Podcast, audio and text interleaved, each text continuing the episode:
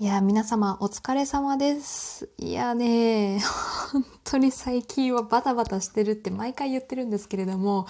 今日は特にびっくりしたことがありまして、えーうちの会社の話をね、若干するんですけど、うちの会社って、特にね、この、あの、資格がないと入社できませんよとか、そういうことはないんですよ。そういうことはないんですけど、唯一、これだけは必要ですよっていうのがありまして、それがね、運転免許なんですよね。うん。まあもちろん使わない職種に就くこともあるんですけど、車をね、使わないこともあるけれども、なぜかね、あの、免許は、あの、ちゃんと取ってきてねって、それが唯一のお願いなんですね。で、まあね、ここ、まあうちの会社は結構古くからあるんですけど、まあ今まで皆さんね、ちゃんと取ってきてたわけですよ。でもね、今年初めて、あの、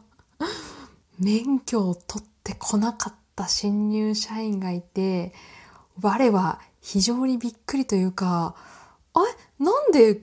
内定出たん？っていう、あの、そういう驚きが強いです。ということで、そろそろ行ってみましょうかね。えー、それでは行きましょう。人事部ペタクはくじけない。えー、スタートです。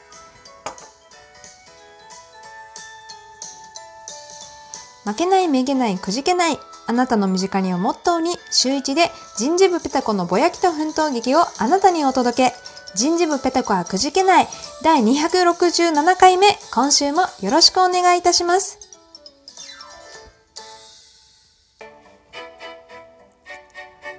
ペタコのお便りのコーナーということで、今回もお便りいただいておりますので、ご紹介いたします。えーペタコネーム、のすけさんからいただきました。のすけさん いつもお世話になってます。えーペタコさん、こんばんは、こんばんは。いつも楽しくラジオを聞かせていただいています。ありがとうございます。自分は社会人になって今年で3年目になるのですが、おめでとうございます。えー今年の新入社員が2つ年上の方で、初めて年の近い後輩ができました。自分は工業高校卒業後に就職しているため、あまり年の近い社員がいなかったので、仲良くしたいと思っているのですが、相手が年年上 という、ごめんね、今日すごいかもね、ごめんなさい。え年上ということもあり、どう接したらいいのかわかりません。もし何かあればアドバイスが欲しいです。ペタコさんのラジオを聞くのが日課みたいになってます。ありがとうございます。えこれからも応援しています。PS、この前言っていたステッカー、僕は欲しいです。笑いということで、えーペタッコネームのすけさんからいただきました。いつもありがとうございます。え、ちょっとね、ステステッカーの話、どうしようかな。長くなっちゃうんで、またこれ別の回で話すんですけど、ステッカー、あの、作っちゃいました。作りました。なんで、えーその話をね、またどこかのラジオトークで話そうと思います。えー今回はですね、こののすけさんの、えーお悩み、お悩みについて答えていきたいと思います。ごめんなさい。めっちゃ噛むね、今日ね、本当に。えーそうね。いや、年の近い後輩先輩ってめっちゃ良くないですか？私もね、あの、昨年ようやく初めて3つ下の後輩ができてね、いや、やっぱり後輩できると違いますよ、のすけさん。あの、皆さんも経験ありますかね？あの、一番下っ端だった時の自分と、その一つでも、二つでもね、下の後輩ができるだけで、あのね、がぜ仕事ちゃんとやんなきゃってね、いう思いが強くなりました。あとはね、あの、年が近ければ近いほど、こう、仕事で困ってることのさ、情報共有ができるんですよね。あの、やっぱりほら、同じところでつまずくから、聞きやすいんですよね。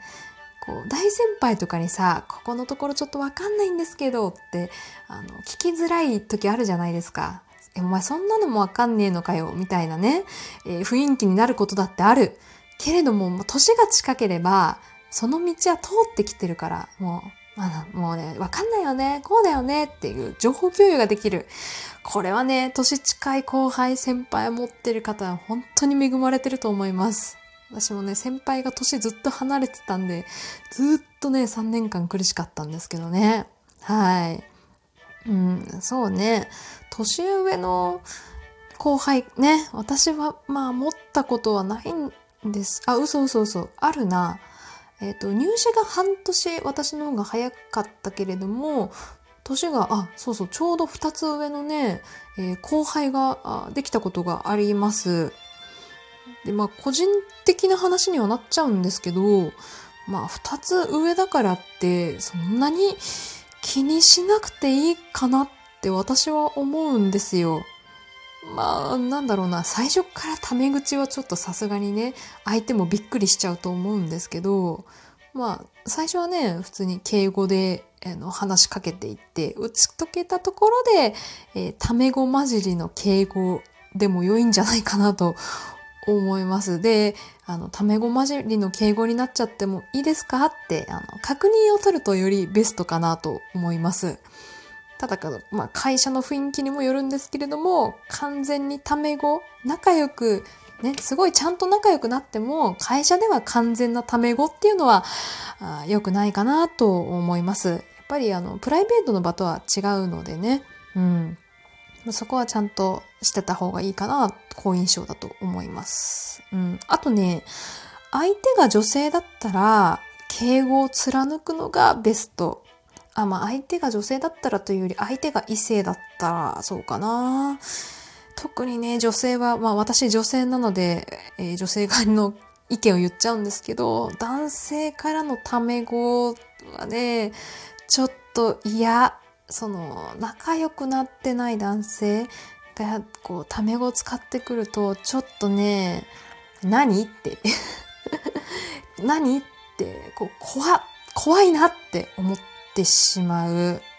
で、タメ語混じりの敬語も嫌って方も、あの、女性の中にはいらっしゃるので、あとは雰囲気を見てね、おとなしそうな方だったら、まあ、敬語を貫くのがベストだし、えー、私みたいなちょっと、なんだろうな、こう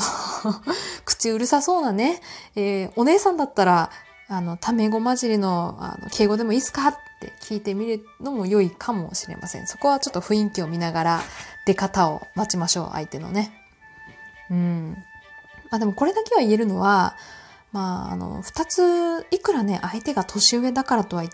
ってもですよ。やっぱね、会社ではのすけさんの方が先輩なわけですから、その、まあ、その二つ上のね、後輩、多分今年は環境になれるので必死だと思いますよ。で、やっぱ最初の方緊張してガチガチになってると思うので、それを打ち解けられるようにね、するのがのすけさんの今年の目標、今年の仕事だと思いますよ。なんで、のすけさんからこう、ね、職場に新人が溶け込めるようにアプローチをかけて、えー、新人の心の扉をね、あの、叩いて、えー、開けてあげてください。あの、僕には何でも聞いていいですよっていう一言をね、伝えるだけで、だいぶ新人の心持ちっていうのは変わってきますので、なんかすごい不安そうな顔してたりとかね、してたら、その魔法の言葉をかけてあげると、ちょっとぐっと距離が縮まるかなと、思っております。ということで、社会人3年目か。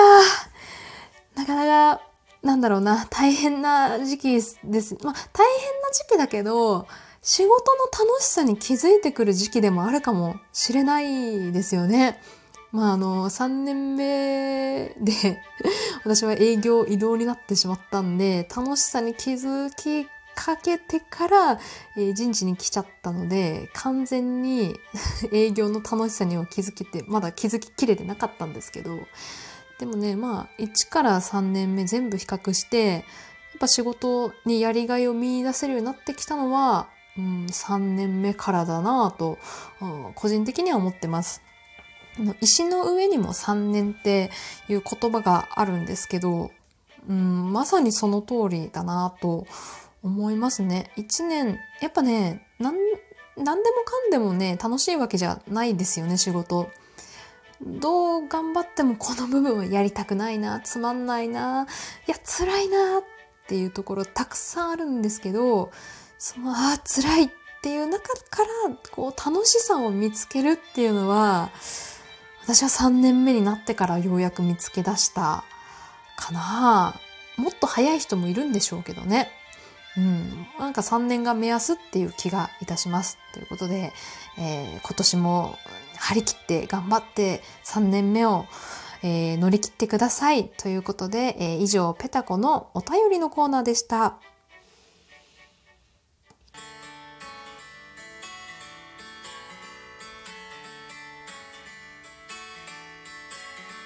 はい。ということで、人事部ペタコはくじけない。今週はいかがだったでしょうか？あのさ、いや、聞いて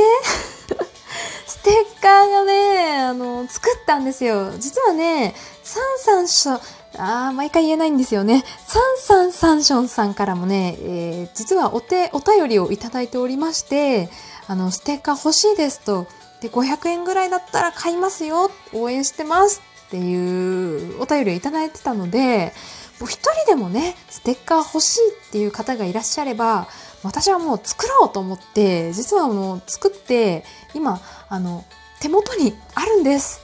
で、これをね、どうしていくかっていうご相談をね、次回、次次回